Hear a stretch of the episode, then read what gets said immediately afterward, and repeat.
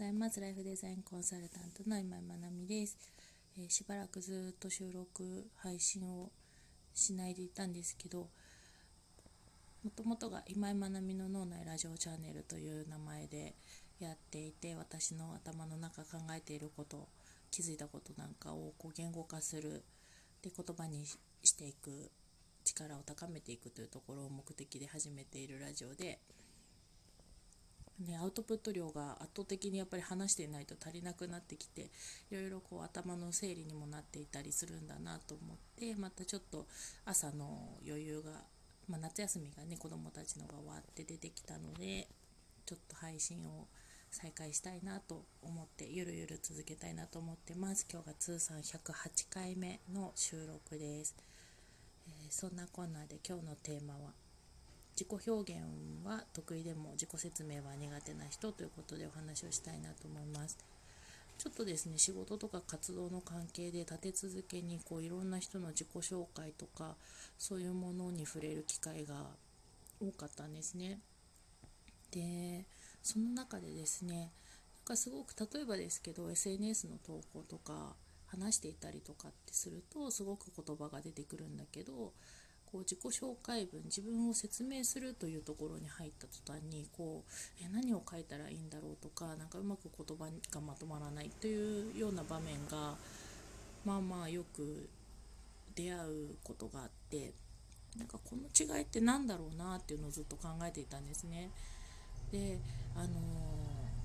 ー、内からこ出てくる言葉というか自己表現の部分になるんですけどこう自分の感じていることやうん何か、えーと、日常の中の出来事に対しての自分の考えだったりとか、まあ、このラジオもその自己表現の一つだと思うんですけどそういうものはこう内から湧き上がってくる言葉だったりとかするのでそういうのはできる。でも自己説明っていうのだと,、えー、とやっぱり外からの目線が入ってくるんですよね自分の中からの言葉ということだけではなくってそれを すごいバイクとか朝窓が開けっぱなしだからめちゃめちゃ音する、あのー、中から湧き上がってくる言葉というところだけではなくって外から外側の印象を意識した言葉に変えていかなきゃいけないということですね。から自分を表現すればよかった世界観とかそういうものだけでは伝わりにくい不特定多数の人が目に触れるような、えーと、ものに対してはそれだけじゃこう足りない自分に対しての説明が必要になってくる私はどういう人間でこういうことをしていますという自己紹介が必要になってくるわけですよね自分を説明するということが。なので自己表現と自己説明っていうのはもう圧倒的な違いがあって、えーと、それがやっぱりこう今のビジネスモデルというところで世界観を見せるブランディングなんかはまさにそこが意識されていると思うんですけどで、えーと、ホームページを見つけて検索されてきてくれるとかっていうこと以上に今は SNS とかでこう目に触れ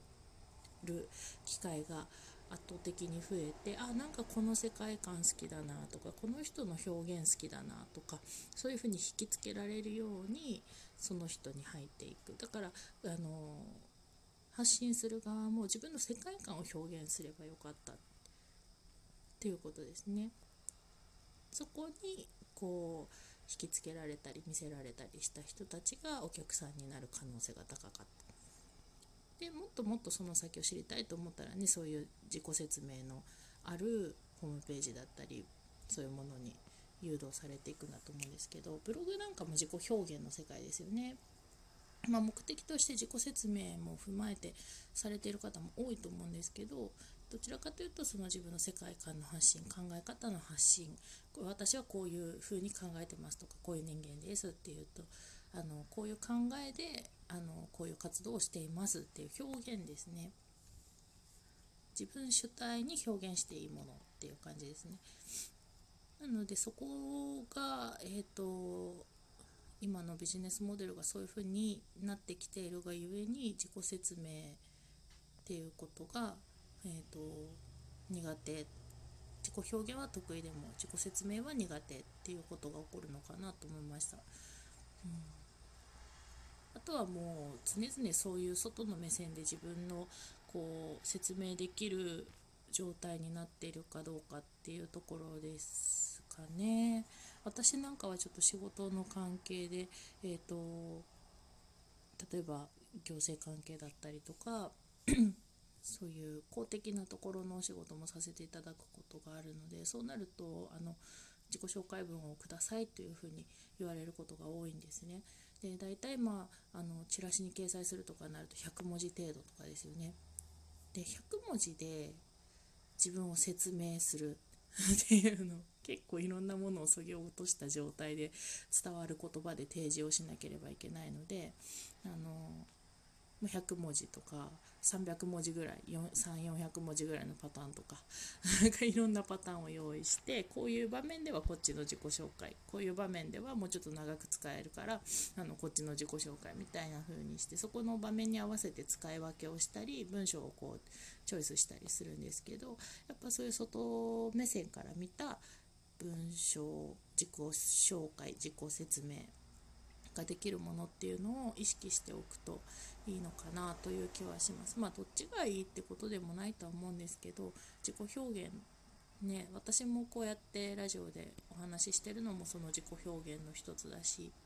SNS で配信してるのも自己表現の一つだしっていうところなので、うん、あのもちろん仕事のスタイルだったり自分をどういうふうに見せるかというところで使い分けをしていけばいいのかなというふうに思いますけどなんかねそこがこうああそういう違いがあるのかなっていうことをふと感じたこの頃でした。はい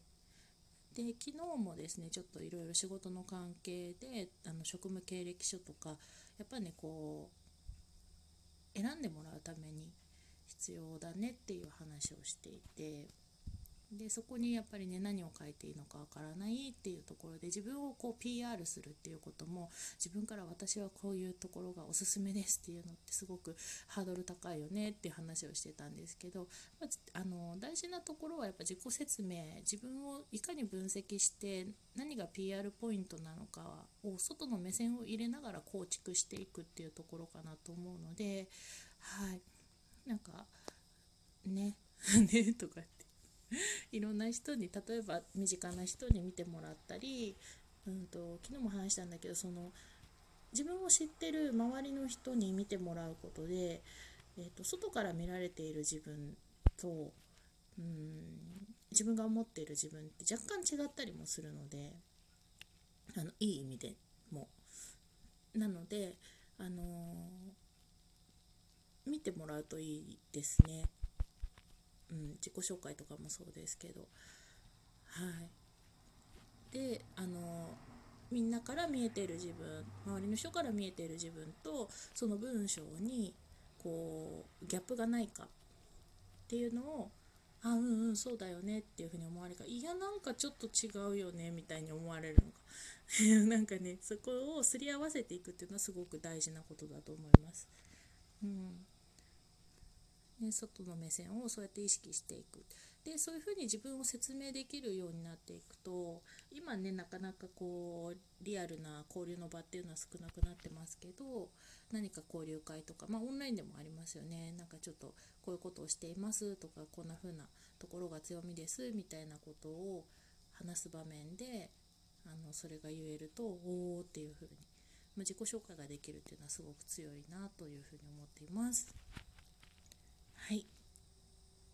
そんなこんで今日は自己表現は得意でも自己説明は苦手な人というテーマでお話をしました。今日も素敵な一日となりますように。おしまい。